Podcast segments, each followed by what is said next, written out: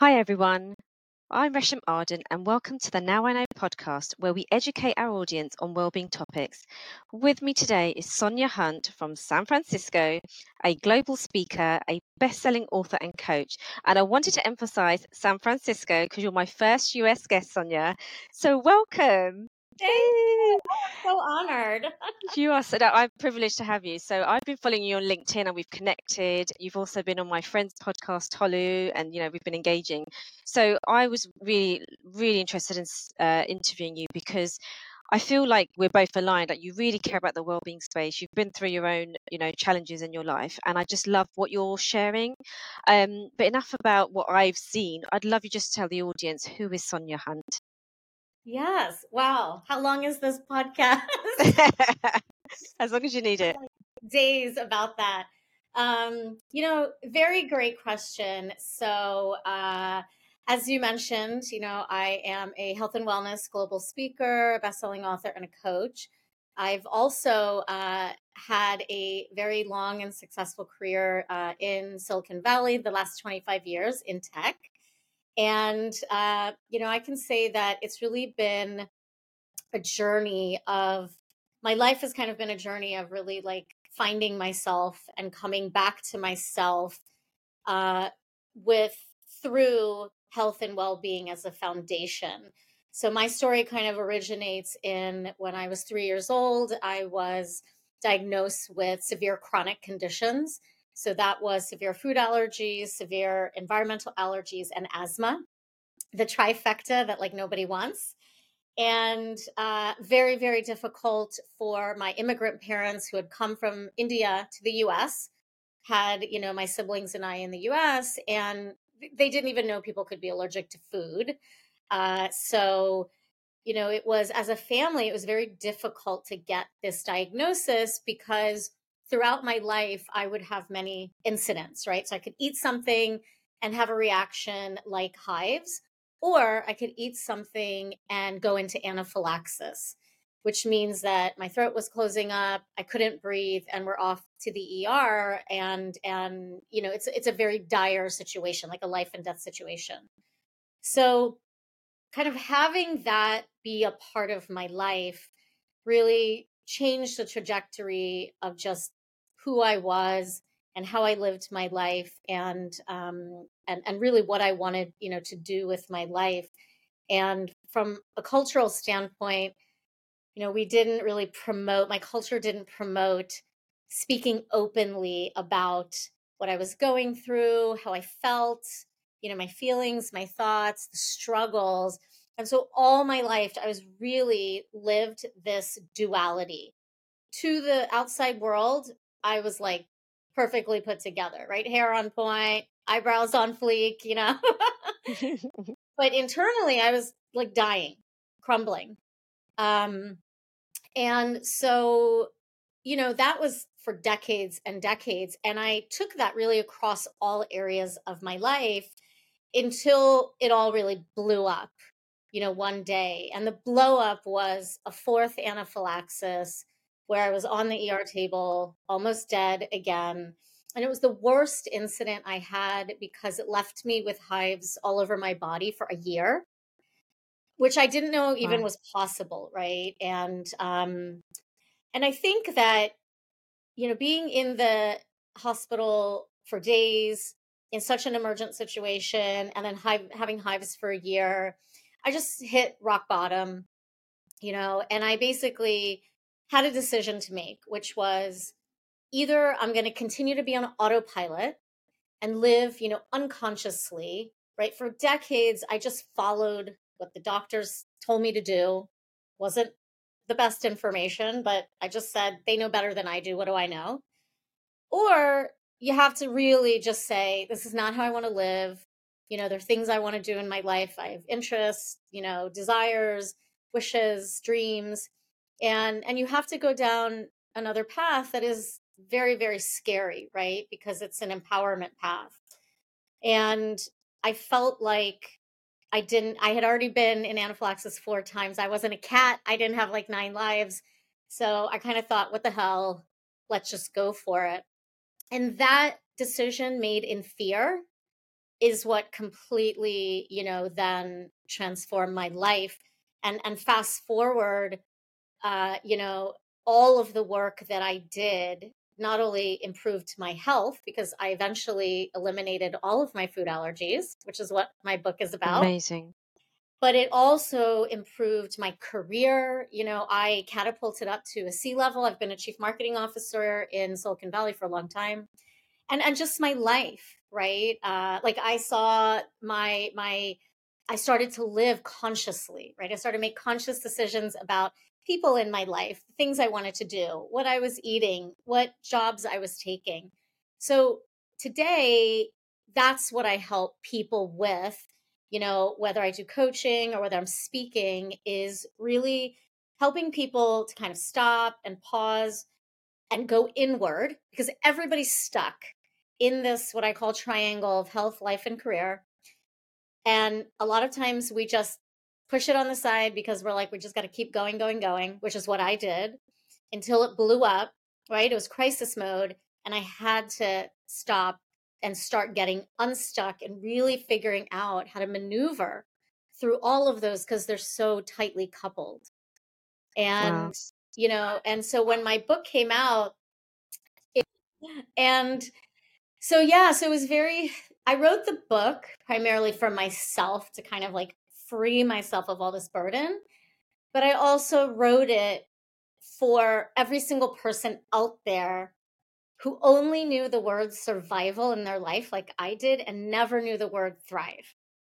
Right. Yes. And and that is you know where my whole world is is i truly believe that everybody can thrive and it starts with that first decision similar with what i made and and we can't do it alone. We need help right?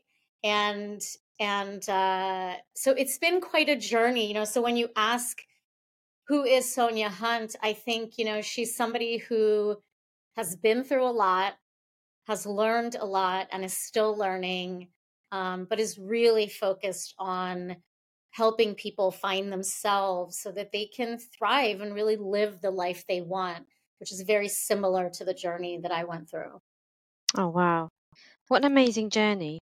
You know, you said, you know, from survival to thrive. You know, one thing I noticed with especially immigrant families, like you said, they said, you know, you could, you know, you couldn't even speak up, and they're just always in survival mode as well, isn't it? Our parents' generation. So, like, when you have a lot of people from immigrant families talk about just duality, isn't it? Every in all parts of their lives. Um, so, how did they support you in that journey of opening up and getting help? Because it impacts them at home as well as as you.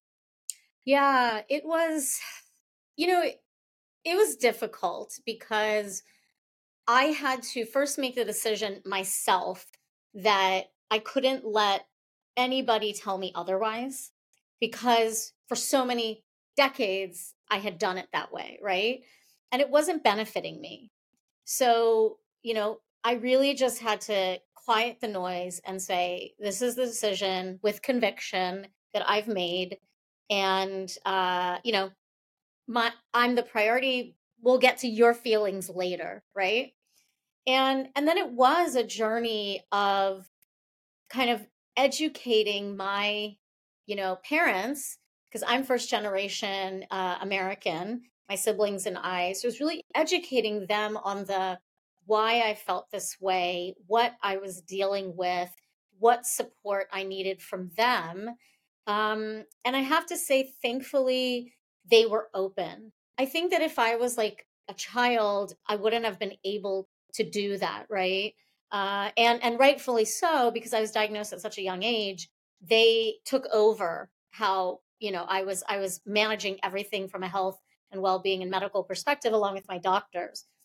But because I was older, you know, when uh, this fourth anaphylaxis had happened, I was able to kind of like not just ch- parent, you know, and child, but like friend to friend, have this conversation with my parents to say, you know, explain how important this was for me to have their partnership and support in this. And it was a real learning curve, you know, for them. Like there was a point where I was, when I left the emergency room, they sent me home with like a bag full of medication. I was taking like 30 pills a day. And those mm-hmm. pills were giving me like brain fog and just every all these side effects, you know, that you can imagine. And I remember saying to my mother, you know, having this conversation, I just said, you know, mom, I just I feel like I'm going crazy. You know, like I I was back at work and people are like asking me things and my brain's like not functioning and I'm just kind of sitting in meetings, you know, looking at people wide-eyed. But I'm it's my team, I'm running the team and I said, you know, I'm really scared about the effects of all this medication and so you know she was the one who started talking about i think we should look for you know a ayurvedic doctor you know does homeopathy um and so and that was kind of a real conversation you know of like not just mother and child but just like you know supportive relationship where she was listening to me what i felt like maybe for the first time about my needs right Mm-hmm. Uh, and that was really beautiful because we did then find, you know, the right kind of help to to get for me. But but it was definitely a learning curve. That I would say the my entire life with these health issues was a learning curve for them. Yeah. I really like how you said it was like friend to friend because that's like not lecturing, isn't it? It's like we're going on this journey together and supporting each other, which I think is really, really lovely. Yeah. Um, but you're you are like a you know top CEO in this company. Like you must be an amazing role model to so many individuals in Silicon Valley. So talk to me about your career. Like what are you sort of role modeling in terms of the business side of things?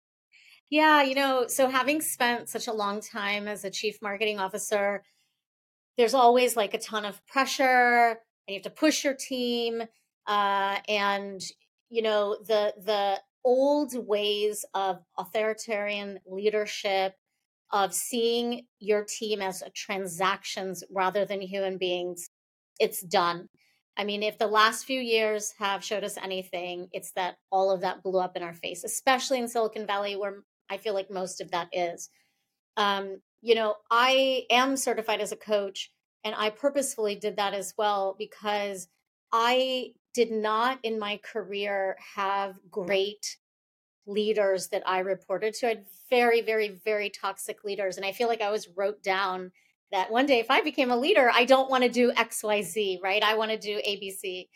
And so um, getting that, you know, coaching certification, working on it allowed me to see every person on my team as a human being with problems, wants, needs, and desires and my job is to uh, understand what you know those problems wants needs and desires are to remove their obstacles and to help them achieve their dreams. You know i've had people say well sonia you know one day i want your job. And i'm like great. Come and get it and i can go move on to the next thing right? Let me help you get there.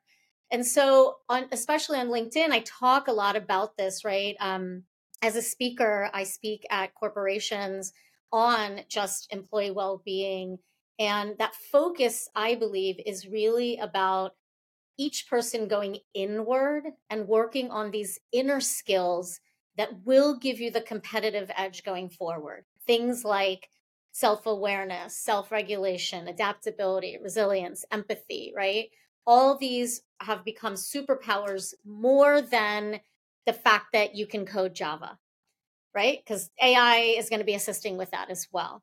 But these soft skills and how you relate to people and how you help them to thrive is the most difficult part.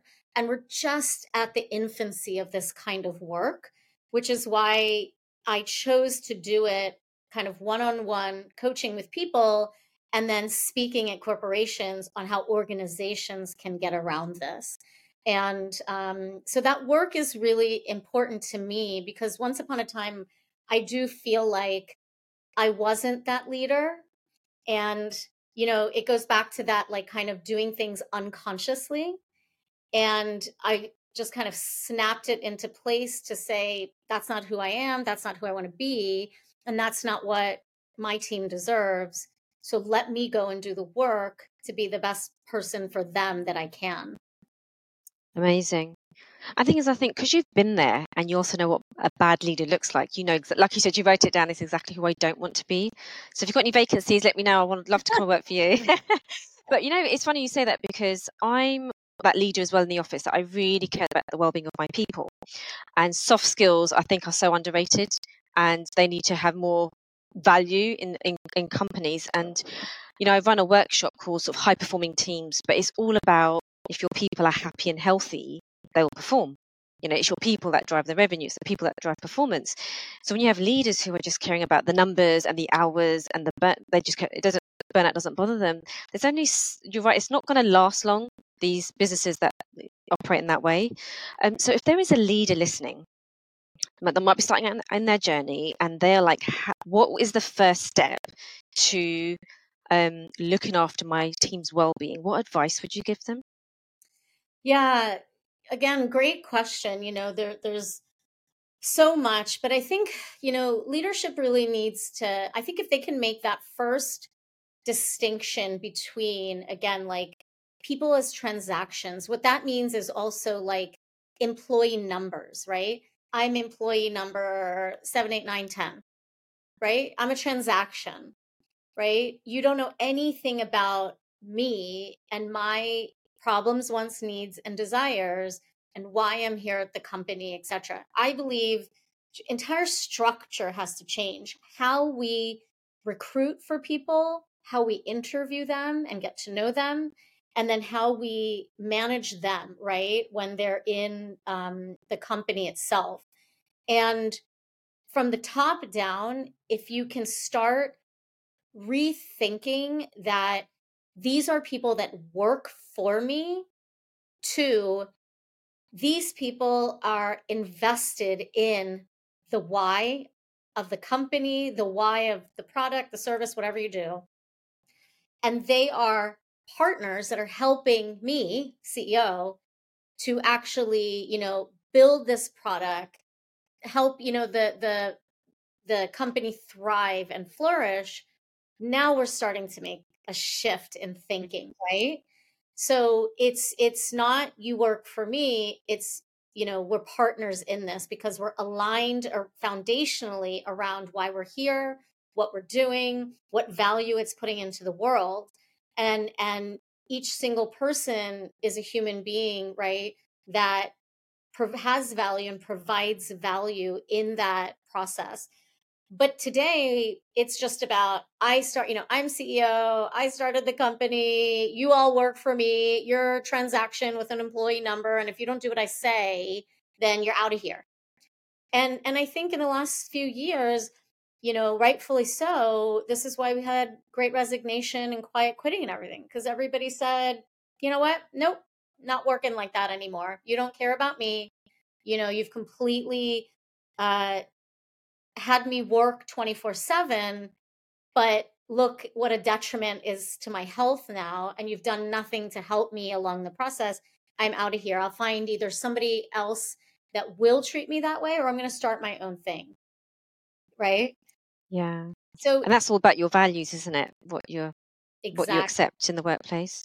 Do you have any like leaders that don't agree with your vision um, about people first, well-being first? You know, yeah, how do you overcome that? I've probably worked for all of them. yeah, probably all of my CEOs that I've worked for.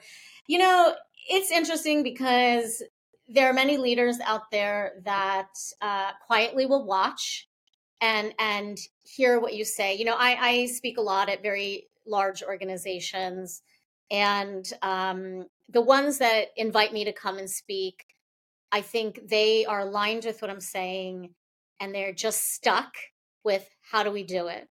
Right? And when i come and speak at corporations i'm very focused on let me let me teach you how the things that you can do to get unstuck and do this right?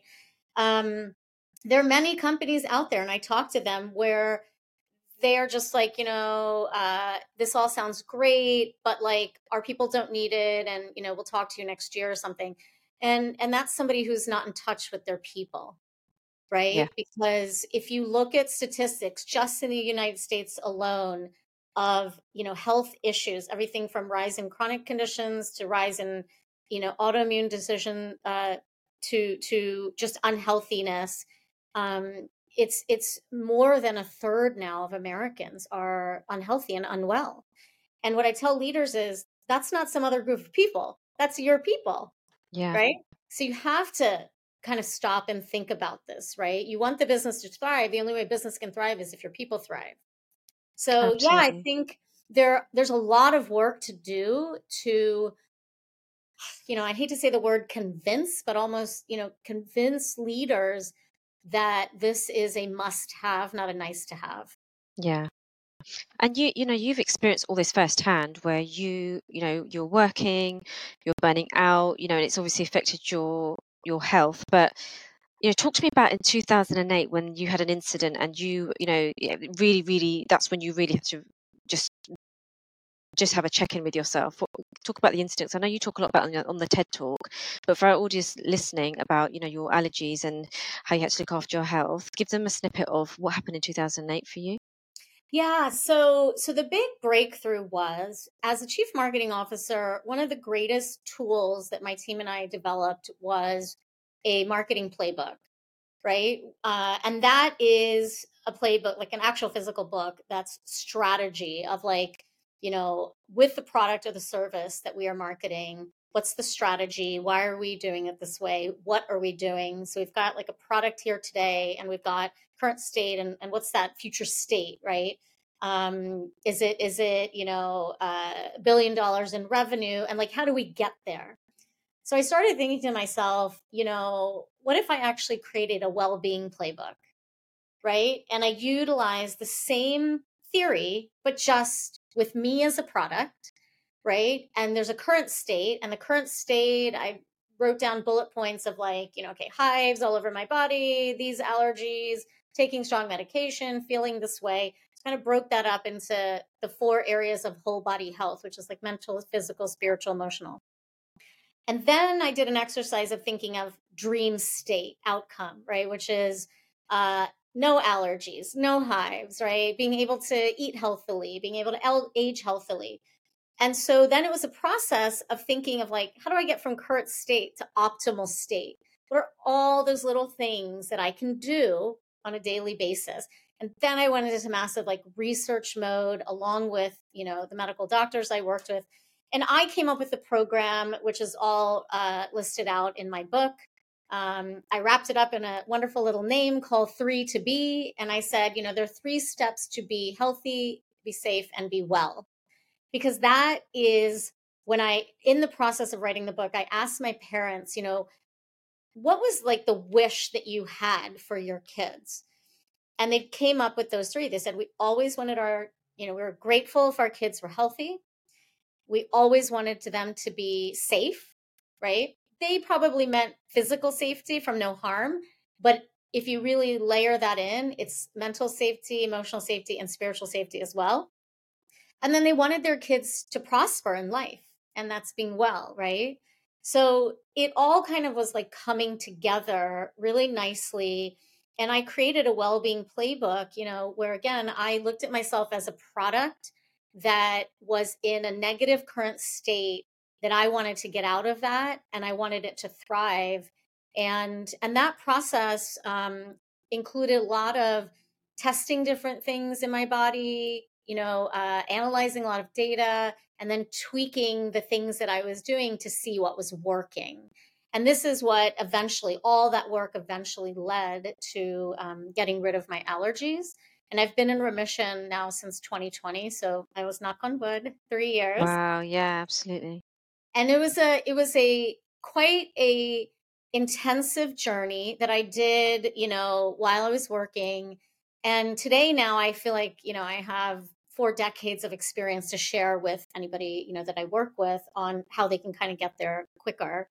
But um so yeah, so I kind of used my day job, applied it to myself from a health and well-being perspective, and then helped myself thrive, which was kind of ironic. That's brilliant. It's like it was just meant to be, isn't it? All these skills from an engineering background you've just applied to everything yourself. I think that's amazing. Yeah. So, yeah. what does life look like now with no allergies compared to what were? Because uh, did you ever feel fearful every time you were going out to eat? I think like this big weight came off my shoulders, right? And uh, I, so once you do, you know, the way you know allergies are gone is through blood testing. So there's there's skin testing, blood testing, component level blood testing, and then what they call an oral challenge. There's a lot when it comes to food allergies.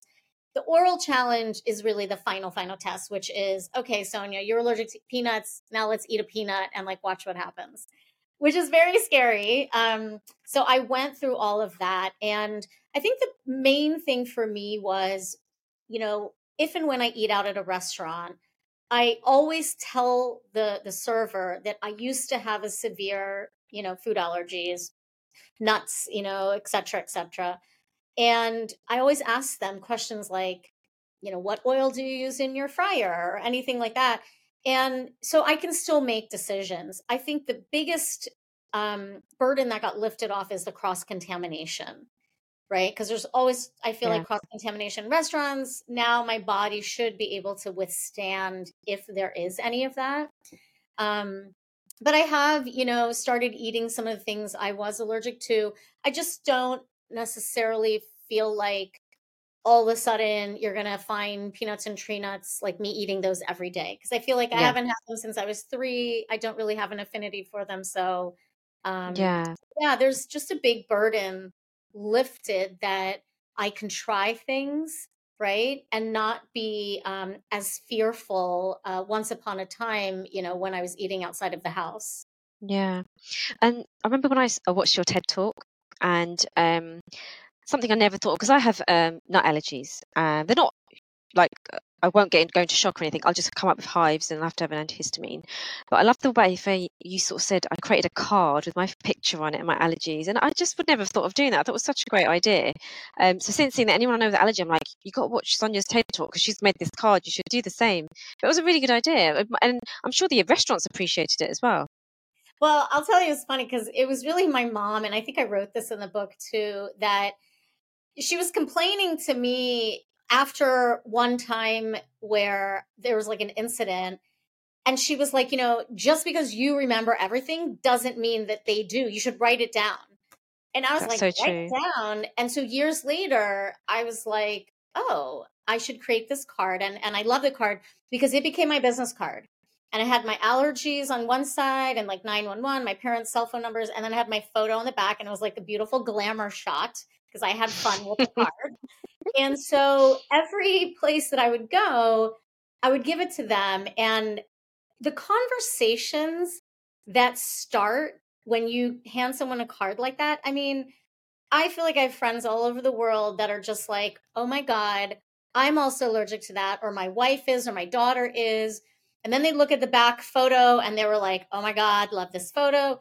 You know, I've had chefs that keep it in their restaurant because they're like, we take this seriously. We want to keep a copy when you come back in. Like we know who That's you are. So it's a way that I say to humanize your situation. Again, as a marketer, I have always believed in humanized marketing. Mm. So I mm. applied that again to myself, where I was like, I need to humanize my situation by educating people on what I'm going through because why would they know if I didn't talk to them? For years I didn't do that, but now I was on a different path, right?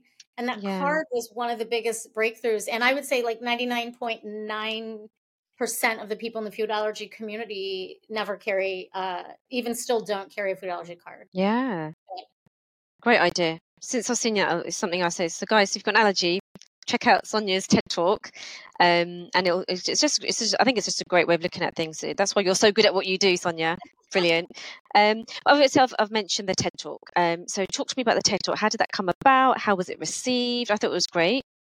Yeah. Uh, so, it came about because somebody on that organizing committee knew of my brand, knew, you know, kind of what I was talking about. And that year's theme was redefining normal. So that was such a perfect, you know, fit um, for what I was speaking about. And uh, yeah, so they asked me to come and speak, and uh, very nerve wracking. I never in my life, they, you know, they asked me like, "Would you ever consider it?" And I thought to myself, well, "I've never considered it because I just thought it was out of reach in my life." Um, so yes, very, very um, nerve wracking process, meaning like you're nervous, right? Getting up and, and speaking on the TED stage. But uh, so well received. So many people. Uh, it's been viewed over a million times, and um, it still today is an evergreen story because in the last, oddly enough, forty years, there hasn't been that much uh, innovation in the food allergy space, which is so insane to even say that. But just like I said, these little things like allergy cards and and things that you can really do to humanize your situation and get other people to help, you know, which is what you really need. Um, there hasn't been that much innovation in it, so I feel like it's it's an evergreen message. Um, the issues that I talked about in it are still there today. There's no cure for food allergies. The only way to deal with it is by not eating food you're allergic to and taking a lot of medication. That's it. Right? But you, I know you talk about a lot about the allergies in your book, and obviously you've been through it. So, for talk to talk to your audience about your books. Is if they've got an allergy, is it something that they, is definitely something they need to buy? Is it because you touch on the allergies in your book? So, my book is, I would say, it's really a story of empowerment, right? It's a story of going from living, you know, going from being stuck to figuring things out because you become empowered and going from living unconsciously to consciously.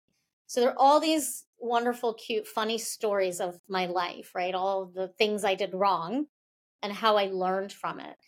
And I've created it in a in a self-help way, which the program is in there, like what I did, so that people can follow.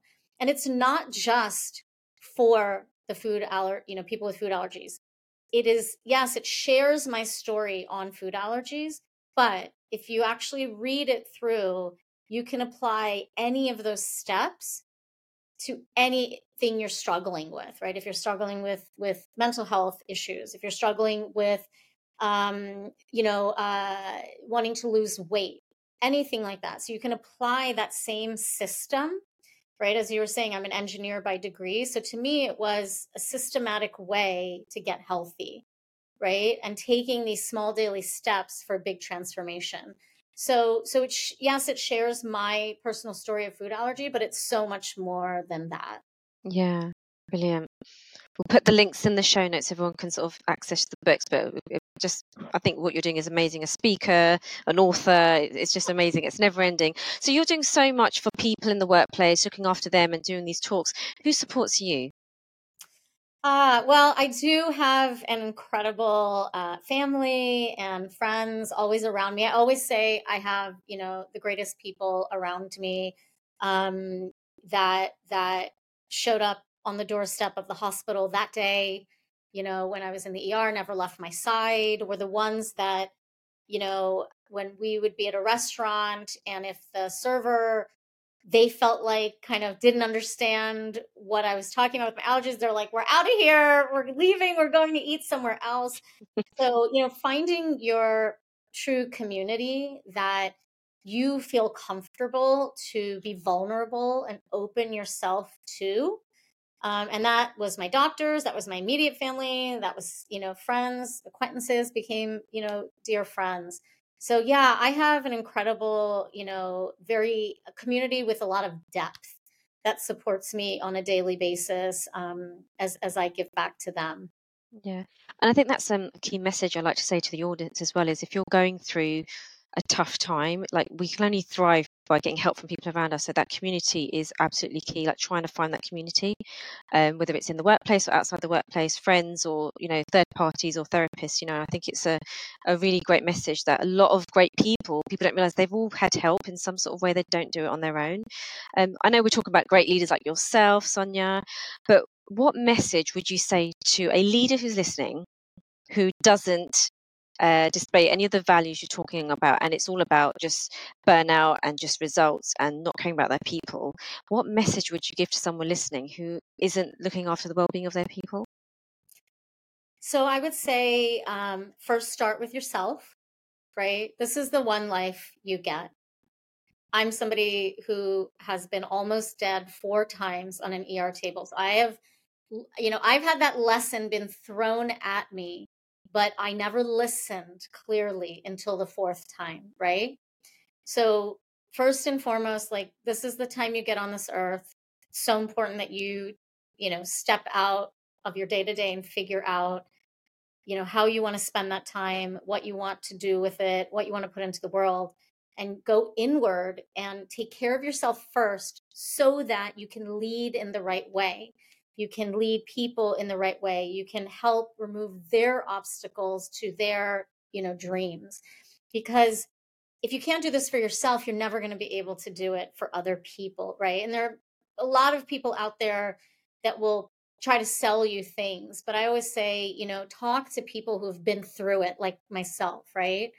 And um, and and see what they did to kind of get to that transformation. So it's really about going inward for yourself first as a leader, and you know taking those steps to have your own transformation in, in health and well-being and then being able to lead others in a different way which will be a more conscious way Yeah, that's great. I really love how you've put that. And I think that's why, you know, how you talk about health, life, and career, because if you're burnt out at home, in the workplace, it affects your home, which then affects what it's just all intertwined, isn't it? Which is why I like like the fact how you talk about it, like health, life, and career.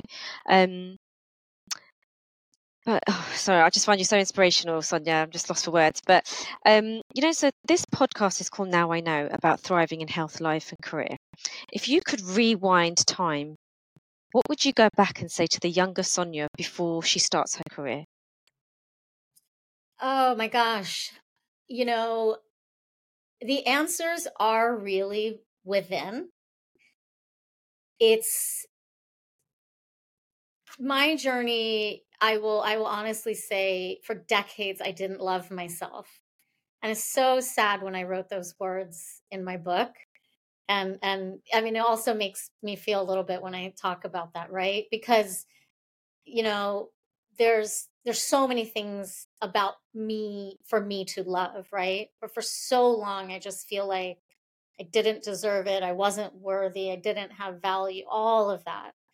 And and then when i was sick over and over and over it kind of i felt like was validating right? So i would say back then you know to kind of look in the mirror and say tell myself right that i am worthy i am unique. I am you know love. I am deserving of all of that stuff. And and to really look within because you know your body is incredible. It's always telling you information right? But unconsciously we just keep moving or we allow other people to tell us what to do with our body our health. And you know like that gut feeling you know? Like sometimes you go against the gut feeling you have for many reasons.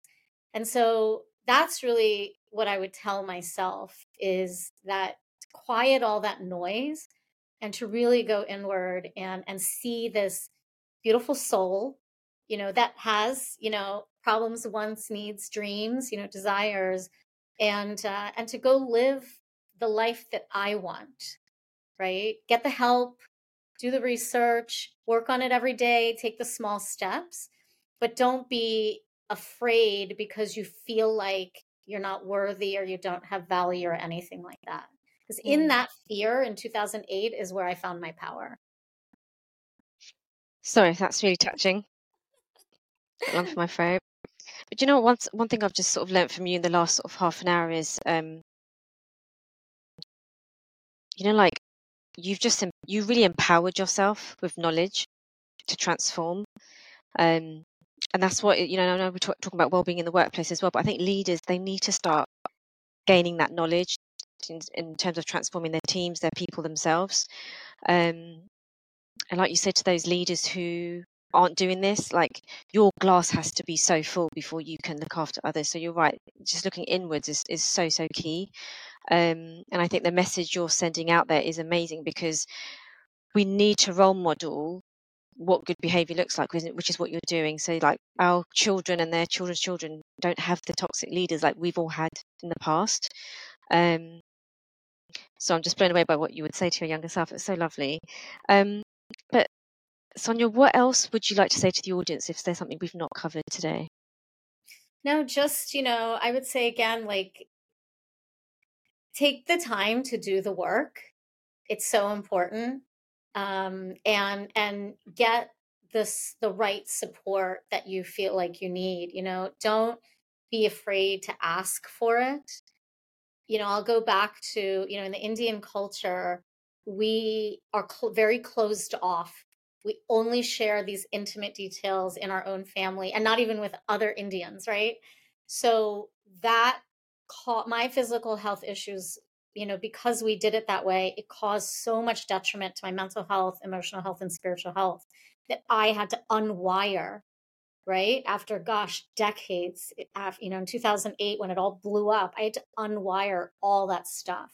And it takes time right? But just little little steps that's how i did it right? Just little steps every single day focus steps um and then you know you start feeling better about yourself because you are seeing improvement and mm-hmm. and i did this with the help um you know because yes, once upon a time I was somebody who thought I could do everything myself. Not true. so I did get the help. You know, I had coaches, I've had mentors, I've had doctors, I've had family, like you name it. You know, the more people that can help me, the faster I can thrive. Right. So just don't waste time, is what I would say, right? Time is so short, so precious and valuable. So do something for yourself today that is a tiny little step but it helps you to improve, you know, what I call that whole body health, right? Your mental, physical, spiritual, emotional health. Um, and uh, and I'm always here to help, uh, you know, if if you need it. So, Love that. In terms of steps, um, there's a quote I use in my workshops. Um, it's by Martin Luther King Jr. He says, "Don't think of the whole staircase; just take the first step." And that's what I say to people when they want to transform. It's like just it's just that one little step each day. It's not the whole thing, because it goes feels overwhelming, doesn't it? Um, and uh, you know, I did a talk on one of my episodes about you know our parents' generation, just that culture. We don't talk, we don't let anyone know. We put on that face, and we're okay. And one thing I said to my parents was, what you don't understand is by sharing our stories, we're going to help others and heal others, you know? Um, whereas they feel like that it's like, it's bad to tell everyone what's going on. But really, the more you share what you've got going on, the more people are like, I'm going through the same thing. Like when you shared your allergies, now people are like, oh my God, this will help my daughter, this will help this. So sharing our stories is the only way we can help others as well. And I think our parents' generation are seeing that slowly when they see us sharing and we see us helping others. Uh, but you're right, it's like a generational thing as well. We're trying to break some cycles. Yeah. Yeah. Um, but thank you so much, Sonia, for your time. I really appreciate you having it. And I'm going to send you a certificate to say the first US guest. but it. thank you so much. Um, but just let the audience know how they can connect with you, Sonia. Yes, of course. Well, thank you so much for having me. Uh, SoniaHunt.com, S O N I A H U N T. And uh, you can just Google Sonia Hunt uh, TED. My book is on Amazon, Barnes and Noble, and co- please connect on LinkedIn, uh, Instagram, Facebook. It's all just Sonia Hunt everywhere. And um, yeah, and and please like share your story. You know, I'd love to hear it. I'd love to help if I can.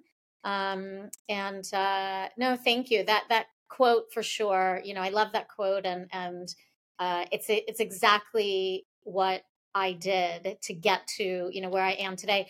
And and I'll say the last thing I'll say is that I it took me so long to get here, but I can actually say that I am thriving. So love it. You're living and breathing yes. your brand. Yeah. Thank you so much, Sonia. Uh, it is now your morning and our evening. So yeah. I will let you crack on with the rest of your day. But thank you for being my guest on this Wellbeing podcast. And to the audience, thank you for listening. Bye.